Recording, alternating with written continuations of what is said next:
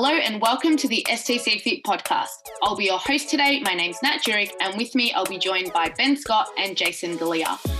STC Fit are a group of coaches who provide premium coaching and education services to high achieving women who want to ditch the frustration and achieve the results they want when they want. On the podcast, we'll be discussing all things related to our five step method to experiencing total clarity in knowing how to achieve your goals, present and future. Podcast is brought to you by at STC Fit for all your online and personal training needs. If you enjoyed today's episode, please give us a share and tag at Nat Jurek STC Fit, at Ben Scott STC, and at Jason Galea underscore STC. Hope you enjoy the show.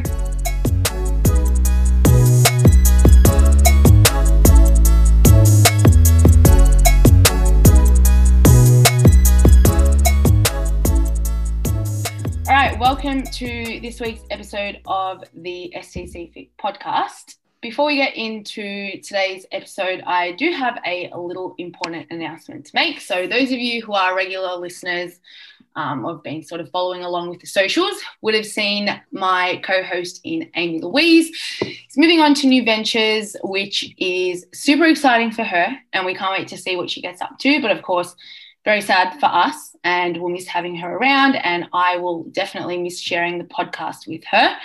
So she's definitely left some shoes to fill and I don't think that anyone wants to listen to me on here by myself every fortnight just talking a little bit of shit. So we have called in the big guns in Ben and Jace and we'll also be alternating with uh, guests every now and then. Um, so we'll sort of just play around with the way we are structuring that, and you guys will get a little bit of everything. So today with me, I have got Ben Scott Benjamino. What's up, guys? How are we?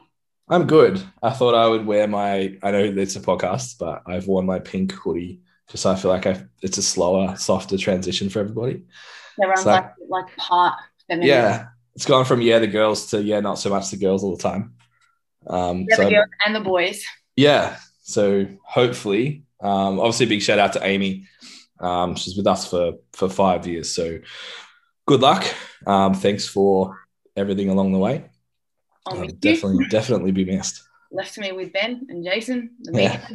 thrown under the bus, really. Let's be honest. We're like morphed into like half female, half meathead now. Either that or you'll soften us both. No, it's like if you and Jace had a child, it would be me. Yeah, you're not wrong about that. It's actually quite concerning. Love that. Um, how you going? How how are you recovering from your big deadlift session? Yeah, good.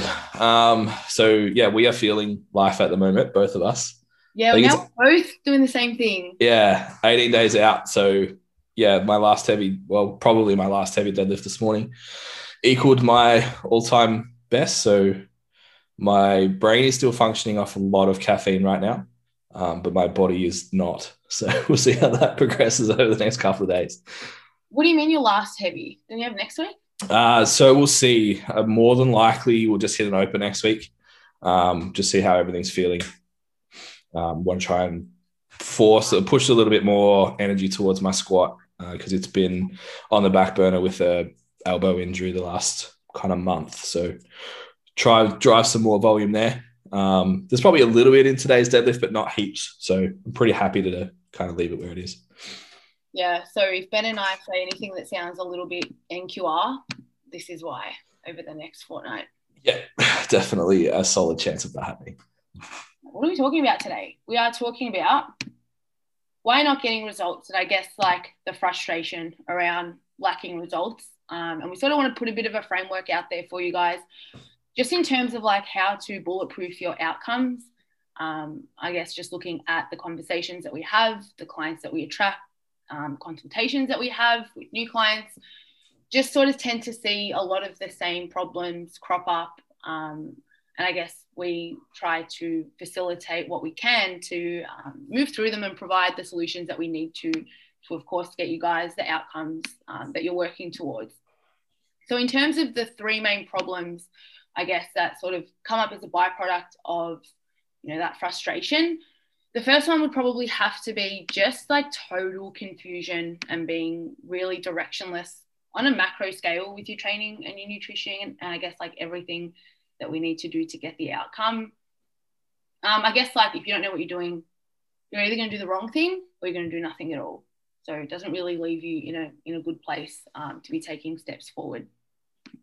Um, in terms of the second problem that we see, it's more so around that accountability. Um, so we're thinking intrinsic and extrinsic here. Um, obviously, we talk quite a bit about goals and values and making sure that things are aligned. So, you know, from an internal standpoint, like we're able to do what we need to. But I guess one of the biggest problems that we see is just that external um, accountability as well. And like we hear a lot about motivation. We've been speaking about this quite a bit in our circle. Um, you know, how we can sort of move away from motivation being one of the driving factors towards, you know, pushing behavior that we need. Um, so, yeah, I guess like the accountability side of things is probably a really big one. Have you sort of seen that play out, Ben? Yeah, it's an interesting one. Like with the intrinsic versus intrinsic variation. Like we're coaches and we have coaches because we like that element of extrinsic motivation as well, uh, or accountability. And even just sometimes like both the intrinsic side and the extrinsic side, being able to be objective about data. Um, I'm sure we'll talk about data a little bit more. It's something that people probably miss when they're frustrated with their outcomes. There's no data points to actually reference back to. So the accountability side of things is like really it's just doing what you said you were gonna do, and people obviously have find challenges with that. Typically because it's like a shallow goal or whatever. But um, then obviously like who else is in your corner to keep you on on the right track? Most people are sort of looking for something just to usually it's like what's the hail mary but they're searching for something to just like how do i do this day in day out to the best of my ability mm. Yeah, you posted about that this morning, didn't you? About like this the circle and like yeah, definitely. Um, with the yeah, who you hang out with is who you become. Um, so if you hang out with a bunch of people that don't train, like we're very fortunate that we hang out and talk probably too much. um, that we get to have conversations about training and all that sort of stuff all the time, and it's just culture for us to to train and push forwards towards outcomes and be objective about things. But if you're sort of in an office job and Karen's doing a juice cleanse and mm. Brad's doing the man shake and like someone else is going to do a, a fun run that is not fun to try and lose weight, then it's like it, it becomes very challenging to, I guess, stay on the path that you've selected because um, you know all of those things are shit, but it's like, well, what's the right thing to do? I don't have a really specific thing that I need to focus on, mm. whether it's this week, this training block, this year, whatever. Yeah, I really like the idea of like account- accountability not just being in the form of a coach. Like, I think that that's something that we do really, really well. Um, and it definitely, like you talk about the five people that you hang around, like you become the most like. It's like, well, you know, if you want to hold yourself accountable, kind of having a look at like who's in your social circle, who are you spending your time with, what other content are you taking in um, and i guess just like yeah the ability to like not be swayed by that shit yeah one of the coolest parts i guess about the internet age and the social media is you've got so much choice of who influences you. Like if tracy grimshaw on a current affair pisses you off every night don't watch it. Like put something else on. Um, if you're getting about it, yeah, like if you if you're scrolling through social media and you find yourself like looking at these incredible physiques and stuff, and you it's triggering you, and it's like it's not working for you, you don't have to follow that account. You can find people that resonate with where you're trying to head, what you're trying to do. Like I don't follow like Insta like fitness celebs because mm. it's like there's no value in that for me. Um, so I think, yeah, like books, podcasts, um, even like what you read and stuff like that with blogs and things like that, you can plug into so many different things that allow you to create your own circle outside of say necessarily like the friendship group mm-hmm. as well. Like you're not you're not stuck. Like you don't have to come and stay with Nat and I to be in this environment all the time. You yeah. can find that stuff elsewhere.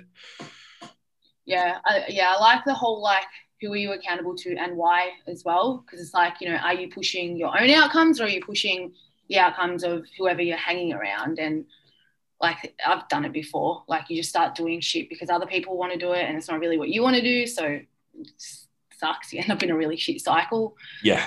Um, and then the third one that we've got is just being totally done with the generic approaches. Like we can list them, we'll be here forever. But it's just like that PDF. Again, everyone's doing it. It's the like latest, coolest thing that we saw on Instagram or the latest product that's been released or whatever it doesn't really address like what you specifically want to do as an individual. So again, it's just like being frustrated because you're not getting the result that you actually want to achieve. It's just, you know, a generic fat loss result or, you know, it's just not specific enough.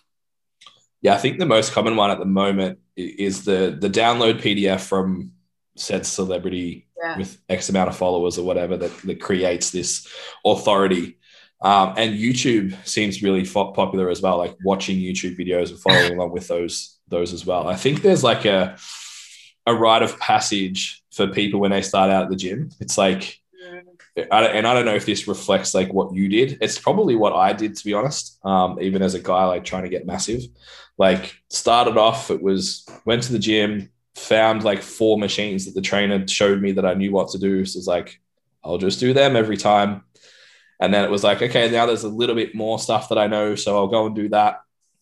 And then it was like, okay, I've got a bit of an idea now. Now just fucking smash myself two hours a day, six days a week, just obliterate myself and follow some like for me, it was a bodybuilding pro, like taking a lot of stuff that I wasn't. And I was wondering why I wasn't progressing. Yeah. Um, was just burying myself for a, a good two years pretty much. And then after that, it's like, you know what?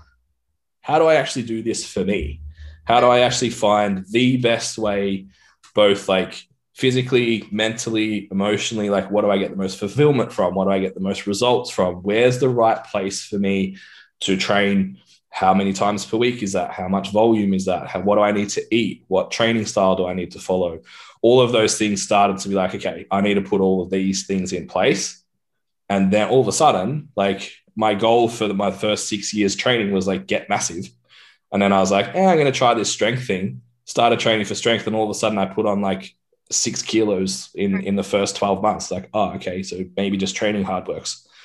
Yeah, yeah, it's funny because like it was literally the exact like like thing to thing was exactly what I did, um, and it's probably really really common. Um, and even like something I've sort of thought about recently is like when I started training, like I don't even know that the result was like that important to me. It was the feeling that I got from like doing everything, and like the result was just like, okay, that's a cool byproduct. Yeah. Um. So then, in moving to a more like structured approach, like you lose enjoying the process in it just being this generic thing that you do where you just like smash yourself silly and like run yourself into the ground. It's like that's actually not enjoyable. That's not why I started getting into this because like I don't enjoy that anymore. Yeah. And then it's like you almost come back to the thing that's going to get you the result, and then you start to enjoy it as well. So you almost feel like full circle, which is kind of cool. Hmm. Cool. So then I guess in terms of the biggest obstacles that we typically see branching out of the, the three problems, we've basically identified like five that come up time and time again and like we've looked at these for a very long time and we we constantly like refine them and just you know sort of see how they're playing out at any given time so that we we make sure that we're identifying where you guys are struggling and of course you know the best possible solutions that we can provide for that. So in terms of the starting point like where things start to go wrong we typically see it's with the mindset it's like if we haven't got that right, everything from there on out is sort of going to start to fall apart. So you guys might have heard us talk about, you know, the fixed mindset um, previously, but it just typically comes up as like the I can't or the it's because or the shallow why. And I had a, actually had a consult this morning with someone and we were talking about this. And we always use lockdown as like the prime example. So it's like if you can ask someone, why did they get or not get results in 2020 and they're like it's because we went into lockdown. Like that is the the fastest way to figure out whether or not you're sitting in a fixed or a growth mindset. Um, so i know like you you're you've pretty much driven this message for us in our team ben. So how do you sort of see that like play out with our clientele?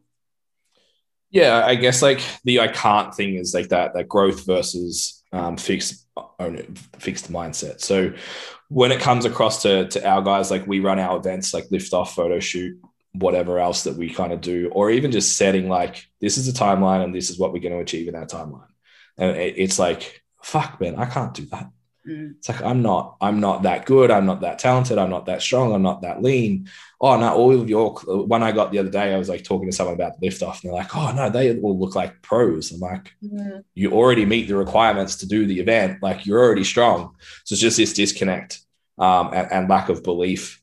And even just like where you are now as a set point, that's the biggest thing of like the growth mindset. It's like where you are now, whatever it is, whatever factor it is, whether it's in the gym, outside of the gym, whatever, it's not fixed. You can influence it with behaviors, thoughts, etc. So you, it's a moving target that you can evolve. And then, like you said, the lockdown things like that's that's just avoiding ownership.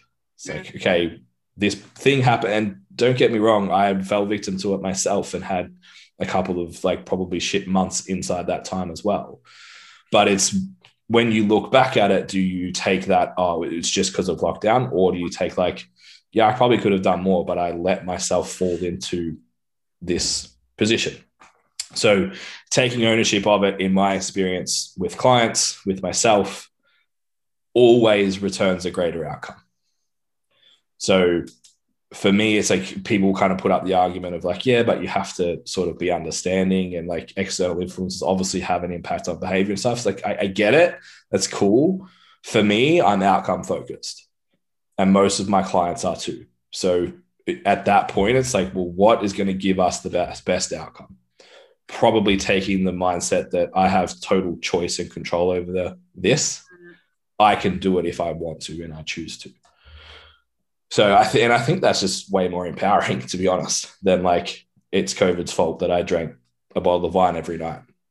Yeah. Um, sorry. Go. I think the whole responsibility thing is the like when we look at you know growth versus fixed or like you know deflect versus taking ownership. It's like the inability to take responsibility for the circumstance. We say all the time, it's like you're not responsible for it, but no, what, what's the saying that we say? Even if even if it's not your fault, it's still your responsibility yeah, and if you can look at everything through that lens, it's going to change the way that you you behave and that you respond. Because I guess like the whole blame thing is where we fall into the trap, and I like going through conversations or you know talking to people, and the first quite typically the first reason where it's like this is why I didn't get the result. It's always well, nine times out of ten going to be because of something else. You know, it's because work was busy, or it's because I've had family issues going on, or it's because I can't afford it. And like these might always sound like legitimate reasons. Mm. And they typically do, like they sort of hide themselves to sound legitimate, like you could actually fall back on them. Um, so I guess it's like sort of up to us to then be able to take the next step and actually ask that question of whether or not that's genuine or not. Yeah, hundred percent. Like we refer people to um, it's Jocko Willink's extreme ownership. Mm. Um, some of the stories in that obviously is set in a military setting. And you're just like, fuck, bro, that's not like that's totally out of your control. And you, by the end of it, you're like, okay, it's your still your responsibility. Mm. Um, and it's super powerful if you guys do want to spin off and read a book on that. If you find you're struggling with that a lot, um, that's probably one that I would f- kind of pursue. The other one is um, the courage to be disliked. Oh, I've read that one. Yeah. Um, I can't pronounce his name because it's Japanese. Yeah. I'm not going to try. um, but it, it's it's really challenging. If basically like every reaction you have to anything is your own choice. It's like it takes a little bit. I've had people read it and go, "No, that's a shit book," and then I've had people like, read it and go, "That's fucking awesome." So I used to get into it because I was like, "Oh, this is triggering." Yeah, it's definitely a challenge, um, but it, it ties in a little bit to that um, both of those really the growth and the ownership like how you respond in any situation is totally a choice. Yeah. And i guess like if we think about the repercussions of that like you could still I, I guess we're not saying that you won't make progress sitting in a fixed mindset. Like you might make, make progress but it's just a really fucking painful way to go about it. Like if we talk about enjoyment and fulfillment like you're probably going to it's going to take you longer to make the said progress on paper, but it's also just going to be like exhausting. Like it's just not an enjoyable way to, I guess, like look at life. Yeah. Um, so I guess in terms of problems, like that's up there with one of the biggest. And then if you don't enjoy it, probably not going to follow through with it and see long term payoff. So Yeah. just a big spiral. Yeah, and I think those two are more prevalent combined with the third thing, you, thing that you mentioned, which is the shallow why. Um, like we talk about value based goals a lot. So the concept of a value based goal is not just saying I want to lose 10 kilos in 10 weeks. Mm, It's like, okay, what are what are the core things that I find important in my life? And then what things do I do to express them? And then we if you are listening to us, we assume you probably have training in the top 3 to 5 priorities in your life. So it makes sense that that really important thing should probably tick quite a few of those boxes. Um, from memory, I think mine hits like there's four four of my top five core values are expressed it, via training. Um, obviously, elsewhere in life, like it's not the only thing I have. Um, yeah, like, um, yeah, but they, they are all expressed in the gym, which like days that you don't have motivation, it's like, well, this is it, it motivation's done. mm, Like this is something that I find very important to me because I like growth and learning. I like overcoming challenges. I like expressing a work ethic. Like Yeah. those core values that I hold true, motivation doesn't matter at that point. because it's not like I'm motivated to lose 10 kilos. Like that, Yeah. that's that's that's yeah, boring. um, when I was talking before about when I started training, it was this without knowing that it was this. Mm. It like I really like doing all of this stuff because I feel X, Y, and Z and was living into those values without even knowing what the fuck a value was at that point. But then reflecting back on it, it's like we always know that if we're doing that and we're doing it in a well structured manner, like the result is a byproduct of behaving in that way. So it's like, why don't why don't we look at that in terms of training? Like you do it with your career, you do it with your relationship, your finances, like everyone's aligning their values to that. But if what we're doing is truly in our top five, you know, or three um, priorities in life, then it makes sense to to make that same process here. yeah, hundred percent. It, it just, I think it just funnels into that like outcomes thing. Like some people, when they look at their values, maybe they find that like I like training be- from an integrity standpoint. It's like I said I would do it, so I'm going to go do it. Um, if you find that you have things like Nat and I that have just sort of expressed like things around growth and work ethic and challenge and um, all of those sort of things, like that you're going to be the person that's like outcome driven. It's not good enough to just go. It's like if I'm going to put blood, sweat, and tears into this thing, I want an outcome for it. Um, and I think that's who we sort of speak to is the people that are putting in effort and Yeah. not getting the outcomes that they should for even just the same amount of effort without even turning that dial up. If you just directed that effort in a better place, Yeah. you would start seeing results. Yeah, and I think like the important thing to take away from this is that if you're not already viewing things in that way, like I sort of said, it was inbuilt without being aware of it for me. But if you're listening to this and you're like, I don't even know where to start, how do I start thinking like that? Then coming back to the growth mindset thing, it's like knowing that you have the ability to change that. Like you're not fixed in your personality, in your behavior, in the way that you think. So, like, that's the first step. It's knowing that you have the ability to change the way you're approaching this, like, full stop. And then from there, it's like, where do we go to from here? Yeah, I guess we've been exposed to the concept for quite some time, but the the most succinct resource I would probably suggest to you guys is uh, obviously we have our goals resource on the website, so stcfit.com forward slash goal. Um, but from a book standpoint, Carol Dweck, it's called Mindset, um, is really really valuable. You can get it on Audible as well, and it's a super quick, easily digestible read. Uh, and it unpacks that growth mindset side of things really, really effectively. Yeah, agreed. All right. So that takes us to the second obstacle that we typically see. And this comes into like what's actually happening whilst we're in the gym. Like one result, we, you know, we need to make sure that what we're doing with our training reflects that. And I guess like the second problem that we see biggest obstacle is just like not knowing how to train for the goal that you want to achieve. Like it's just not knowing what to do, how to do it. Like I've been there. You just go in, you see someone else doing something, so you you think you'll try it, but you don't actually know what you're doing. It sort of breeds this like lack of confidence as well. So it's like we're scared to go and do the things because we don't know if what we're doing is right. So there's just this like almost hesitation instead of going into the gym like fully aware of what you need to do and with very clear direction. It's just like you're sort of just pottering around doing a little bit of everything because you don't actually know what you should be doing. Yeah, you can almost see it on on like on a person too. It's like mm. you can look at someone and be like, "Hey, you're really confident doing leg press because yeah. your legs are very well developed, but X, Y, Z is not so much."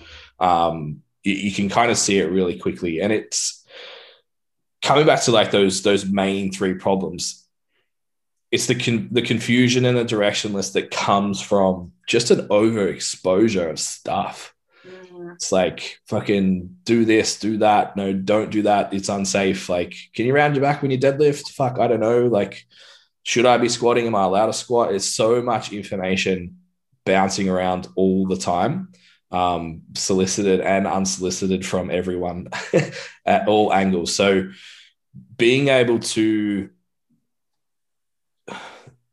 the vision that I try and explain to people is like imagine being able to step into the door and knowing we're going to talk about programming in a second, but knowing that everything you have to do today, you've got it. Mm. You know what to do, you know how to do it. And even if, even better, you actually have strategies in place that if it doesn't feel or look right, you know how to fix it. Mm. And it's like, you're, it's like we're talking about being bulletproof. It's like, fuck, man, that's, that's, you walk a couple of inches taller walking into the gym when you feel that. Yeah. Yeah. I think in terms of like the way that this just plays out with results is like if you don't know what you're doing and you're not confident, the likelihood of you even working to a, you know, hard enough effort or even knowing what effort you need to be pushing is pretty low. Like we talk about, you know, rep in reserve or, you know, having intensity measures or effort measures it's like you don't even know what that is, what that looks like, what that feels like for you because you're so scared to do the thing because you don't know if you're doing it right. So we're probably never even training with the appropriate effort to get the outcome that you want.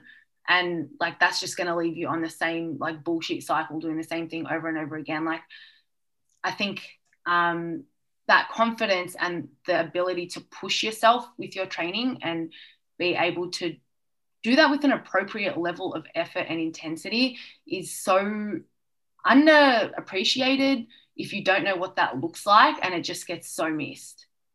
Yeah, and that, I think that plays out in a couple of different ways too. Like, again, this overlaps with programming, but if you're if you've got like you have to reach a certain level of effort with your training. Most people, like you said, if they're not confident or if their technique is actually just not very good, they're training in what we would call like a skill acquisition zone. Yeah. So you've got like say six, uh, four plus like four to eight reps in the tank. So you could complete another four to eight reps of that movement before you really got to the point where it's like, if I try and lift this again, I'm going to die. Um, which is like what we would consider failure. So most people spend their whole time in that space mm. where really the outcomes that you're looking for exist below that. So getting closer to three, two, one, even zero reps left in the tank. And you can only do that if you're confident in your ability to perform the exercise. Like is even even on something like a leg press, if you're not confident, you can. It's a pretty safe movement. If you're not confident, you can execute it well. You're not taking it to the point where it's like, fuck, how many more do you reckon I can even do here? Like this is getting this is getting hard. Like they're slowing down. Things are starting to like be really challenging. In the reality, that's where we need to be. But if you're not confident with that movement, it's going to be really challenging. And then we have piled on top of that this movement towards like, like obviously you and I do it for a sport, but everyone wants to squat, bench, deadlift. Yeah. Everyone wants to do and, and glute thrust. It's like everyone wants to lift big weights and feel and look strong and everything that comes along with that. And and 100% and in for that but it's even further amplif- amplified if you don't know how to do those movements really well. Like you'll find you're leaving like either kilos and kilos or reps and reps uh, on the table. They're not knowing how to move very well. Mm. Yeah, I was gonna say just before you said that that it's like a double-edged sword because it's like a group of people in camp A where they just can't train hard enough because they don't know what they're doing, and then there's like the group of people in camp B that are like way too confident, like they don't have any business in having a barbell on their back, Yeah. and just running the risk of like totally annihilating yourself, but like still not getting like it feels hard for the wrong reasons. Like it Yeah. feels hard because like your hips are fucked and your back hurts, not because you're actually moving enough weight to like elicit the stimulus that you want. So it just goes against the specificity and what you want to achieve in gym. Yeah. Yeah. So what we're trying to achieve, like you said, is stimulus. So whether you want to get stronger, you want to build muscle, even if you want to get leaner, you obviously need to hang on to the muscle that you have. When you go into the gym, you need to stimulate those variables. What most people do, if they particularly if they don't have good technique, whether they're leaving reps on the table or they're doing more than they probably should based on their ability, is they're just creating a buttload of fatigue Mm, that they can't actually recover from. They've got all these aches and pains, or they they feel great all the time because they're not training hard enough. Like you said, it's one or the other in most cases, um, and that's where like there's this hangover of we've gone from not having and I'm old, so pre social media, there was this thing of like you just listen to the bro in the gym, whatever they said is what they do. Now, and it was like squat with your feet parallel and toes painting facing forwards and don't let your knees move over your toes. I notice that hangover still kind of exists at gyms at, at still. Then there's this flip side now where there's this oversaturation of information and you're like, where the fuck am I supposed to put my feet? Because Yeah. this guy does it this way, this girl does it this way. I, where, am I supposed to stand wide for glutes? Like, where, what's happening? Um, so there's this like we said at the start, this this confusion and not knowing where to go. And all of those really are actually variables on yourself. yeah. So it's knowing, like the word technique, is super vague. Mm, What the, what is technique? Like we've gone down the road of, of defining it, and our definition is you move through a pre um, predetermined range of motion. So how far you move is set for that um, entire movement according to the goal and the individual's morphology.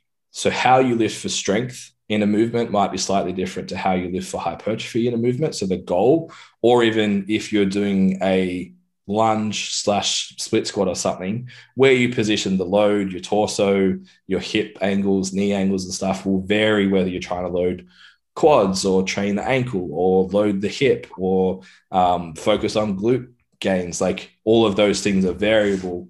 So when we write down technique of split squat, it's got to consider those variabilities, which is well, what are you actually trying to achieve? Then the next part of it of um, is based on the individual's morphology. So you and I, if we stand next to each other and get the tape measure out, the ratios between your the length between your ankle and knee and your knee to your hip. Um, we've got Amy Rush in our team at the moment, who we affectionately call Groot because she's just all limbs. We're not going to move the same, and our squats are not going to look the same. no, no, they're not. so yeah so understanding how each all of those things factor in and i know a lot of people are going well fuck where do i start with all of that um, we can go to stcfit.com and look at the squat bench deadlift tutorial but having an understanding of all that stuff is the difference between when you're ready and, and you're like you know what this generic download or this youtube video it's just not fucking cutting it anymore Yeah. this is the next step for you. This is where those outcomes that you're looking for are. It's in, takes a little bit of learning, takes a little bit of time, but you'll find, you'll actually probably find enjoyment with it. Like Nat was saying earlier, like it came full circle, but like, oh, I can tweak this little thing and all of a sudden I put five kilos on my bench or my squat or whatever.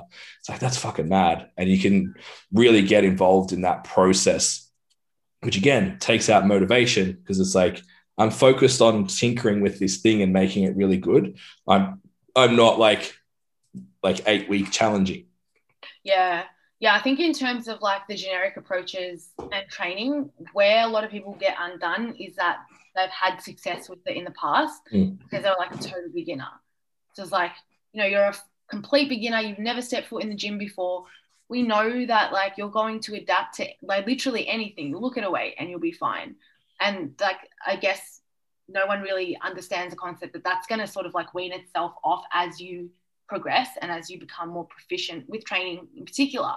So like then we need to get a little bit more specific. So then I think people are just like butting their heads against a wall, trying the same thing that worked last time. Because like success leaves clues. If it worked for me last time, why the fuck isn't it working for me now?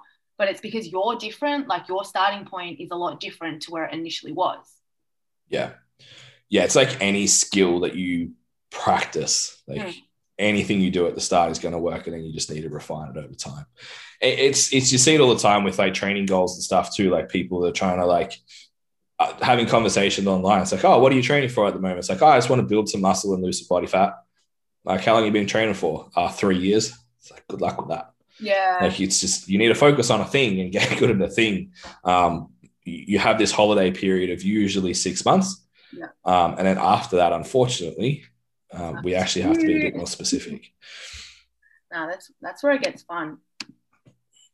Cool. So, following off from that, um, in terms of training, the next thing that we need to look at is like, how do we know what to do in the gym? So, in terms of the problem, it's just actually not having anything that dictates what you do in the gym. So, there's like no program, there's nothing. Or again, if you do have one, it's just generic and again it's just like exercise selection that doesn't you know support you as an individual or the goals that you want to achieve so it just comes back to like then we're in the gym training in a way that doesn't support the goals that we want. So then we don't ever get the result. Yeah. so all these things just like link together. You can see how obviously they link together. It's like if we get one right it's almost inevitable that we get the rest right.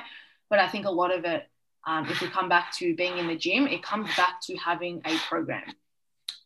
Yeah, I think um, maybe just like it's a good place to start with that exercise selection thing coming off talking about technique from an in-depth standpoint. It's like if you don't have the strength coordination, confidence, maybe um, for, for whatever reason you can't perform a particular exercise to that level that we spoke about. So taking it to a reasonable proximity of failure. You can get in there and just try and work at it and work at it and work at it and end up like Nat said, sore backs or hips or elbows, whatever it is. Or you can select an exercise that you can. And that exercise usually will be complementary to you being able to do the other exercise, if that makes sense. So, an example of one of my favorites is like people that sit down all day really tend to have trouble with like putting a bar on their back and squatting. The hips are just like, nah, bro, and their ankles are typically the same. They're just all jammed up and moving through that pattern is just too much for them to ask. Yeah, yeah, or not two weeks out from comp. so one of my favorite regressions from that is like a, a double kettlebell resting on the shoulders um, variant of kind of like a front squat. Just puts you in a really nice position to allow you to move through range for the hips. And people are like, oh, I want to squat. I'm like, I promise if you do this for six weeks, maybe eight weeks, maybe 10 weeks, when we eventually put you back under the bar, you'll be stronger without all the niggles mm. at that point than if you just tried to continue to squat all the way through. And not only that, you're actually getting a training stimulus. Most people, even like you and I, have strength goals. Um, I'm confident enough to put my hand up and say, I would still like to look okay naked. Like that's still a goal of mine. I still like to have big legs, big glutes. My arms are tiny because I don't train them, and that annoys me. So even if that's your pursuit, it's like you're still going to build some muscle. You're still going to look a little bit better. You've got a higher output. So if your goal is fat loss, that's going to help. There's so many things just within that exercise selection part that's so important and so often missed because it's like, oh, well, such and such Fitspo can do it. So mm. that's what needs to be done to get the results. Like that's not actually how it plays out yeah, this one really comes back to like that being directionless and confused. And it's just because like we don't know what's available to you. Like I know I personally didn't know all the progressions and the regressions that I could have done instead of using a barbell. So then certain exercises get glorified on social media. Everyone wants to be doing them. So we just end up doing what we think we should be doing, even though it's not actually appropriate. So like the confusion thing is huge and it's just like a lack of awareness, a lack of education, a lack of understanding on what's actually available to you to take you towards goalposts and it doesn't look a certain way for everyone. Yeah, I think maybe the the best example of what happens with poor exercise selection that people be familiar with is CrossFit. Yeah. You speak to most people about CrossFit and they say, oh, it just fucks you up, you get injured. Mm. It's like CrossFit itself is actually, particularly if you read the manual of how to program CrossFit, it's actually decent. And I don't mind it as a sport. I find it quite entertaining. I'm just a metal tin man that can't actually put his hands over his head. um, but what happened there was like, oh, well, we'll take people who, like me, can't get into that position and be like, okay, let's do the most complex exercises possible, like a clean and press or a snatch, and then wonder why you're beat up. It's like that's poor exercise selection. The, the idea of a CrossFit program is probably okay. It's just like that exercise selection was really poor for that individual if they weren't able to access those ranges. And I think that's created a whole impression of what CrossFit means to people. So yeah. if you're following that same process in your training, you're essentially doing the same thing with your with your own training. Yeah, so CrossFit just breaks people. Yeah. That's what the yeah. is. When really poor exercise selection breaks people. So if you're people do that anyway. yeah, it, you can be bodybuilding, powerlifting, whatever it is, running. If you're doing it poorly, you'll get hurt. Yeah, I think the biggest thing that gets missed, or that I'm seeing get missed at the moment with programming, is just like that specificity, where it's like, I don't know. I'm pretty sure actually I was thinking about this recently. You asked me years and years and years and years ago when we first started talking on Instagram. I wasn't even a fit coach. You asked me what my goal was, and I remember like I didn't even know what it was. I was like, mm, I don't know. but that's what happens. Like if you don't know what your goal is, then how how do you know that what you're doing in the gym is moving you towards that? So again, it's like have the goal of hypertrophy, but going into the gym doing like a single hip thrust, maxing out on your yeah glute bridge. Like what the actual fuck are you doing? Like it just doesn't make sense. sigh. but it's like then coming back to just not knowing what your specific outcome is and the fact that there's going to be a different path towards that based on what that is. Like um, having recently done the programming module in BCP, it's like the concept that there was a different program for like strength and a different way of programming for strength in comparison to hypertrophy was mind blowing mm. to a lot of a lot of the girls in there. And I think that commonly looking at you know the people that we would be reaching on the socials in the same boat, like there's no awareness that a program's going to look different based on what the goal is. So we have to be really clear on what that is so that what we're doing like accentuates that. Yeah, and I guess a little note on that is like both people, whether your prime outcome is going to be strength long term or physique long term, you actually need a skill set to train both. Mm. You, like the the strength athlete's going to do a little bit of physique work to try and build some muscle, and the and vice versa. Once you, you need to add more weight at some point, there's probably going to be a strength box for a physique athlete as well. Um, but yeah, like looking at programming, like we, we've touched on exercise selection.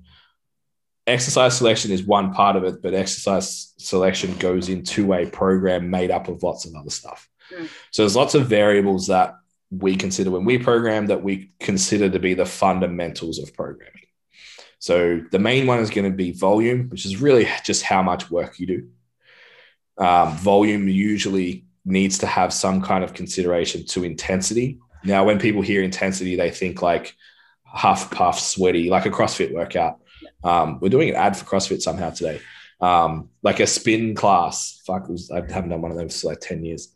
Um, walking out of a session that was really hard and crawling into your car covered in sweat. Like that workout was so intense it's probably actually the opposite of what intensity is. Yeah. Uh, intensity in our world is how close you are to your one rep max. So it basically means how much loads on the bar. So then we need a consideration from if you're lifting um, relatively heavier loads, you probably can't compete as much volume. Then we need to consider uh, proximity to failure, like we we're talking about. If you are new to squatting, we're probably not going to push you to failure you just yet because you'll just break we might need to actually have a deliberate skill acquisition phase. Um, Okay, so volume, intensity, proximity to failure, frequency is the other one. How often are you training overall? And then how often are you training either, like you said, the difference between typically the difference between strength and physique work is how you track that. So in in strength, we usually look at movement patterns. So how many times do you train a squat movement throughout the week? Uh, squat, hinge, uh, press, and, and pull versus body parts like when you train quads, hamstrings, glutes, etc. That that foundation will has so much variability in it and so much personalization in it that you can play with to find what works for you as an individual that these generic programs that people are, are looking at it's the main reason why they fall down mm. all those variables aren't considered and they aren't considered in relation to you and what you're trying to achieve not even like i want to get leaner and stronger like what are you actually trying to achieve in this six, six weeks mm. so we're in a peak right now so what we're doing now would actually be fucking terrible 12 weeks ago. Yeah. Yeah. So it's it's understanding when, why, how, and then considering all of those variables. Yeah, I was talking to someone the other day and they were saying that the way that their program's structured, it's like every eight weeks they're doing triples. And I was like, how's that feeling for you on your body and your life? Yeah. They're like, uh, yeah, like it's all right, it's all right. And I was like, well, like let's just have a think about this logically. It's like there's going to be a time and a place to do to be in certain rep ranges and certain you know intent, intensity parameters and it's like we probably don't want to be doing that all too often especially if it's like you know you're not getting on the platform in three weeks time mm. so I, yeah i totally think that just like the awareness in being able to manipulate those variables for a specific circumstance um, is definitely one that gets missed and gets a lot of people undone. Yeah, I was talking to someone during the week that was, uh, I think she pulled 120 ish. Um, I was like, oh, it's sort of getting close to body weight. And she's like, oh, no, body weight's like 140. I'm like, yeah, but it's there. You can see that it's there. But she does singles every single week. Yeah. It's like, do a, a proper, like, decide I'm going to peak for what's going to happen in 12 weeks' time man, you probably pull 160, 170. Yeah. like there, there is an old school sort of like thing where like the old school powerlifting programs used to be do 12s, do 10s, do 8s, do 5s, do. 3s, compete, repeat. like, and that was just a cycle. But we know a bit more now. We've got a little bit more access to information. We understand the different responses that we have to different rep ranges and loads, etc. So we can be way more specific about these things. Yeah yeah, and if like you've been using a PDF program for five years, you don't know that you can be intentional. You're just like, I get mm. this thing, I don't know how it works, why it works, I just do it. That's it. Yeah. Yeah. And such a low percentage of people in the gym do it. Yeah. it's like even like what trips me out is like the the the biggest guy or or the fittest um, girl in the gym is usually the person that you go to to like okay, well, that's the standard. I want to look or lift or whatever like him or her. Most of those people look the same. Mm. They had some level of genetic potential, and then you'd actually never see them progress. And the ones that do usually actually take care of the variables. Um, like I, I've trained in health clubs and stuff, and it's like you go in there the first month, you're like, fuck, this guy is a monster. And then six months later, you're like, he looks exactly the same. Yeah. And he still looks exactly the same. And he's still doing the exact same program. It's like maybe he's just happy with where he is. But because I walked in and said, fuck, he's massive. Yeah. Yeah. But like, hey, imagine if you just kind of put some things in order and you could actually still make progress. I think that's a trap people fall into. It's like yeah. someone looks like X and they train like Y, so I'm just going to do Y. Yeah, or even getting success with generic approaches, uh, mm. but not knowing that you could have better success. More. Like, like you could be capable of more, but you're just happy with like slim pickings and like just taking what you can get. But if you wanted to push, like you could totally be capable of getting that result in a way faster time period as well. Like, why wouldn't you? It's no brainer. Yeah. I think all these lessons carry over to like the next like we call them pillars, obstacles, which is nutrition. Mm. Yeah, hundred percent. It's again like the message on social media or wherever you're hearing it on how to eat. It's just like we're not getting our information from a place that is viable. Everyone's doing everything in the same way. Again, forgetting that we've all got very different requirements and then just getting frustrated because we're going around in circles. Like it's the exact same concept played out, just through a different pillar. Yeah, hundred um, percent. It's it's weird. I always like to look at like where stuff comes from, like on a historical standpoint. Maybe it's again because I'm old, um, but like thirty. The, come on, five years older than me, not even four. It's like this attitude of eating like a model, which in my experience, at least in my like bubble that I exist, most girls I speak to don't want to look like paper thin models like they did in the 90s, early two, 2000s. I want to look like athletes. Yeah. So there's this hangover of like fucking eating lettuce and ice cubes to try and look like X when they really want to look like an athlete, but they just don't eat like one. Yeah. Yeah, because like where would you even know that that's available? Like again, it's just not knowing that there's another option outside of X. Like yeah, yeah, and it's like all of the even like food marketing evolved over that period where now it's like if you ask someone what healthy is, put mm. two like plates of food in front of them, typically it's going to be the lower calorie one. And if you ask them why, it's like, oh, like maybe they're talking about micronutrients and stuff, but it's healthy is a really relative term. Mm. Um, like my healthy compared to your healthy are very different things. Not that my diet is probably overly healthy for anybody. um, but it's the consideration that of like, yeah, I eat a packet of lollies when I train. Yeah. Nat probably shouldn't do that because she's almost half my body weight. It's yeah. like probably not going to go so well for her. Yeah. Um, and we have this conversation all the time, like with you girls, like, I wish I could eat the way you do. It's like, you're going to eat like me, you have to accept the neck rolls. And most people aren't willing to do that. So I think, yeah, coming back to seriousness though, like you need to understand if you're a small human, probably need to eat a little bit less. If you're a larger human, you probably need to eat a little bit more. And if you train like an athlete, it's probably beneficial to eat like one and then start to consider like, okay, well, what does it mean to eat like an athlete? Like, you know, athletes probably eat more protein than Janet, who sits at the desk next to you.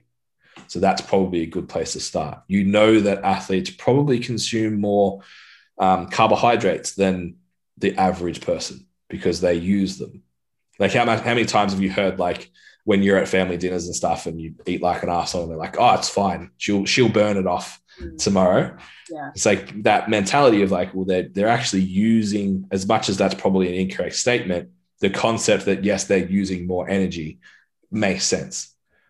Yeah. And then it's at the end of that, it's like, well, cool. If I'm going to perform my best, I probably need to be healthy. Turns out fat's actually really fucking important to being healthy, particularly as a woman. Maybe I should make sure I have that in my diet as well. Yeah, I think with nutrition, it just comes back to the ability to like put everything that you're doing into some form of like context. Because a lot of what's being done right now is without context. Like, yeah no one knows why the fuck they're doing what they're doing. They're just doing it because everyone else is doing it. But then again, it's like for what purpose? Like if you do have strength goals or you do have the goal of building muscle mass, it's like, well, looking at it through that lens, what needs to happen? Like, do you need to eat 1500 calories? No, you don't. Mm. So being the ability to then be able to apply some logic and contextualize what you're doing because what makes sense for you isn't going to make sense for the next person and again like coming back to the whole like lunchroom thing i had one of my clients just like i'm sitting in here listening to everyone else talk about their diets right now. She's sitting on like 2700 calories. And she's like nice. everyone else in there is like crying that they're trying to eat you know 1400 they're double my size. And i'm like again it's just context and knowing why you're doing what you're doing because you're not stressed hearing that. And well full well knowing you're eating like double what they are because you know that it's for a specific purpose. Yeah. so i think that's yeah just that education as well and again the awareness of like what else is available to you yeah and then what comes with that is what we talked about at the start. So we talked about like walking into the gym you know technique and you've got a program. And you walk that a little bit taller like i know exactly what i fucking need to do today. Nutrition's the same thing. It's like there's if you don't have a plan particularly if you don't have like a plan that's accompanied by data it's mm. like you know, I'm just fucking guessing, and then I'm basing my results based on what I see in the mirror, which is totally distorted based on how I feel yeah. and how much water I drank the, the day before or where I am in my cycle. It's like totally all over the place. Versus this is what I need to do right now, and this is the outcome I expect. If that outcome isn't where I need it to be, I know exactly what I need to change to move it closer in the direction that I want it to be. Mm. So if you have that, if you have the ability to walk in and know exactly what you're doing with your exercise, have a program that you know is going to deliver the outcome and know exactly what to eat, why, and what to change if you need to based on the goal. Fuck man, like you talk about bulletproof, like that's it. Yeah. Yeah. It it sounds when you lay it out like that, like it's like why the fuck would you not? Like yeah.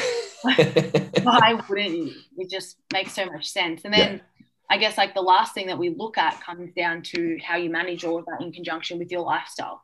Mm. And I guess when we when we look at lifestyle, it's not so much all of the other things outside of training. It's like what can you do to to maximize your performance and to maximize your results? Because again, looking at all of the other things, like we've all got other shit that's important that we need to juggle, whether it be family, whether it be career, relationships, like whatever it is full well knowing that what you want to achieve in your result is up there in terms of priorities. So, how can we manage all of the other plates to work with us rather than against us so that we still get the outcome that we want without having to compromise some of the other things that, you know, we still want to be able to enjoy?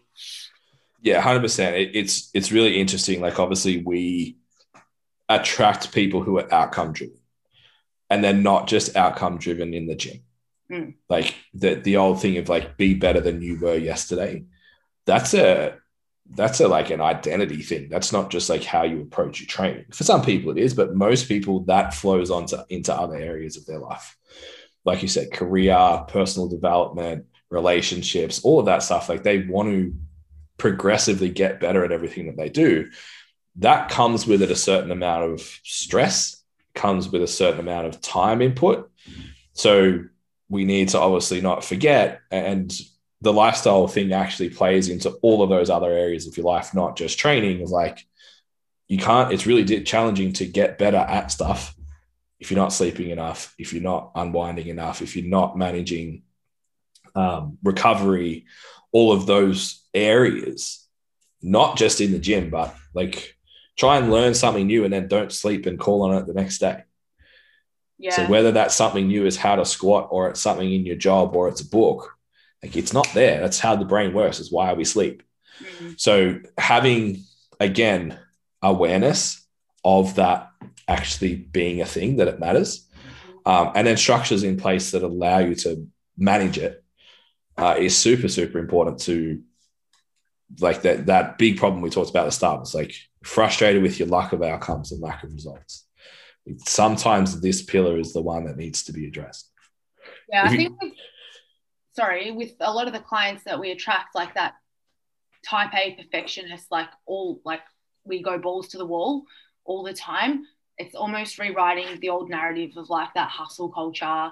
More is better. Like I'll just run myself into the ground. I'll sleep and I'm dead. Like all of that shit that once upon a time was maybe put on a pedestal it's now starting to look at things in a more logical fashion and look at how they relate to the other things that are important to us getting the outcome that we want and actually thinking well that's pretty fucking stupid. Like why would we not want to be sleeping properly? Mm.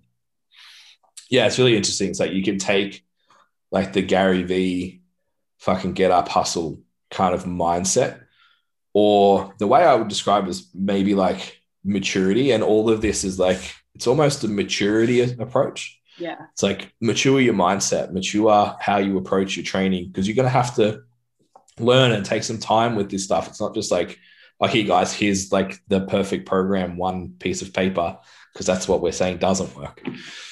Whereas and the mature approach to lifestyles, like um, I think listening to Elon Musk talk actually, and he was on, on Joe Rogan, he was like, "Oh, how much do you sleep?" Mm. He was like, "I make sure I get six hours every night." He's like, "Oh, okay. I, I expected you to say less." He said, "I tried four and it didn't work."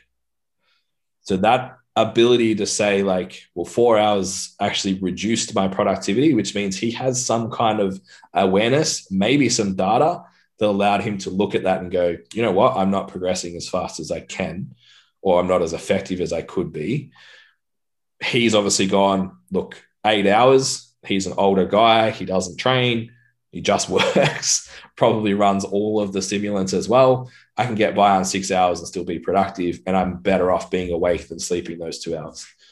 Yeah. But it, the the lesson to learn there is here's the one of the most successful dudes in the world didn't just decide, yeah, I can fucking keep working on four hours sleep. It's like, no, no, no. What makes me the best? I'm Yeah. gonna do that.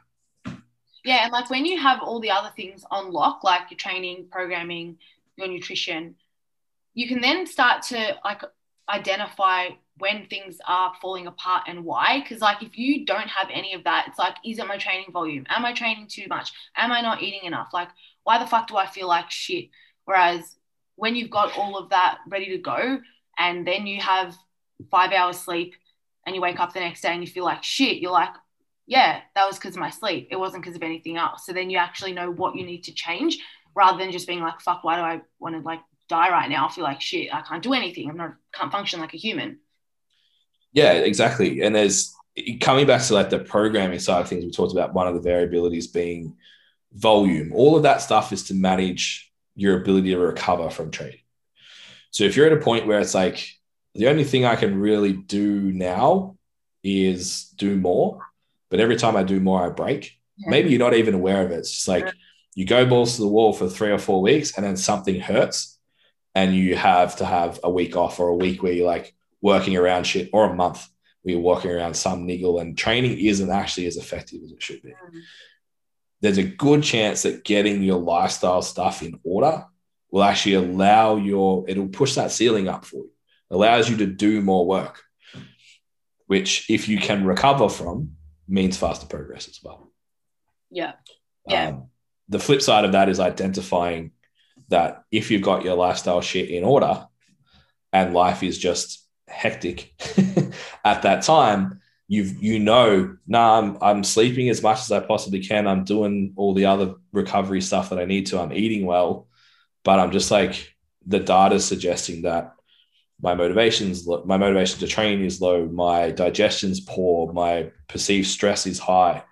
Like, okay, maybe we actually need to consider doing a little bit less right now so you can progress rather than just burning yourself out and probably getting an injury at some point or just fucking hating training. Yeah. So it's super valuable in both directions. It allows you know when to go harder and when to actually back off. So you can get continual progress over a 12 month period, not 12 days. Yeah. I think of it just as like a contingency plan. It's like if what we're doing isn't working, then what are we going to do? And Mm. like for a lot of people, without having all of this down pat, it's we we stop, and then Yeah. we have to go back and start again. Yeah. Cool. All right. So in terms of like what we can expect, like we've kind of just like wrapped this up for you guys. Like it's a bit of a no-brainer.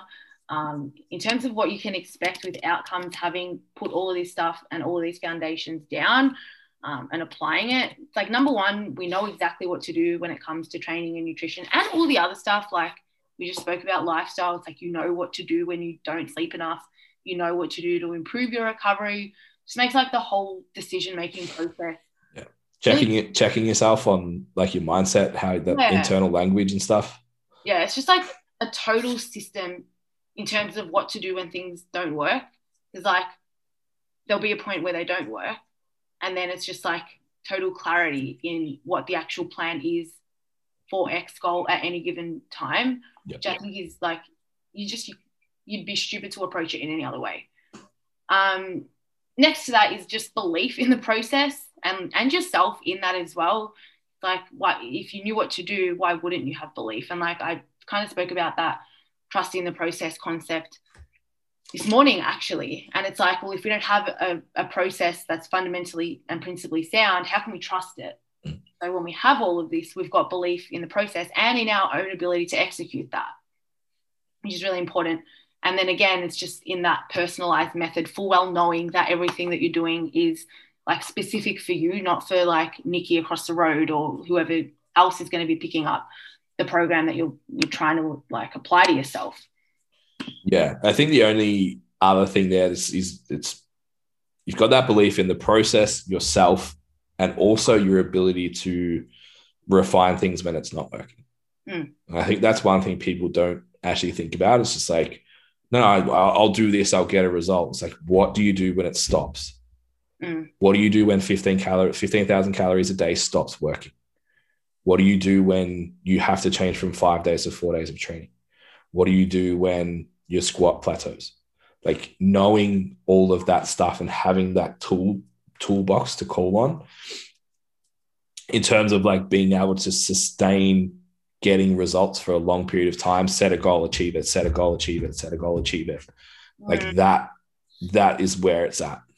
Yeah. When we look at the the big win here, it's like what we're actually achieving is like clarity in knowing how to achieve your goals now, but also like forever.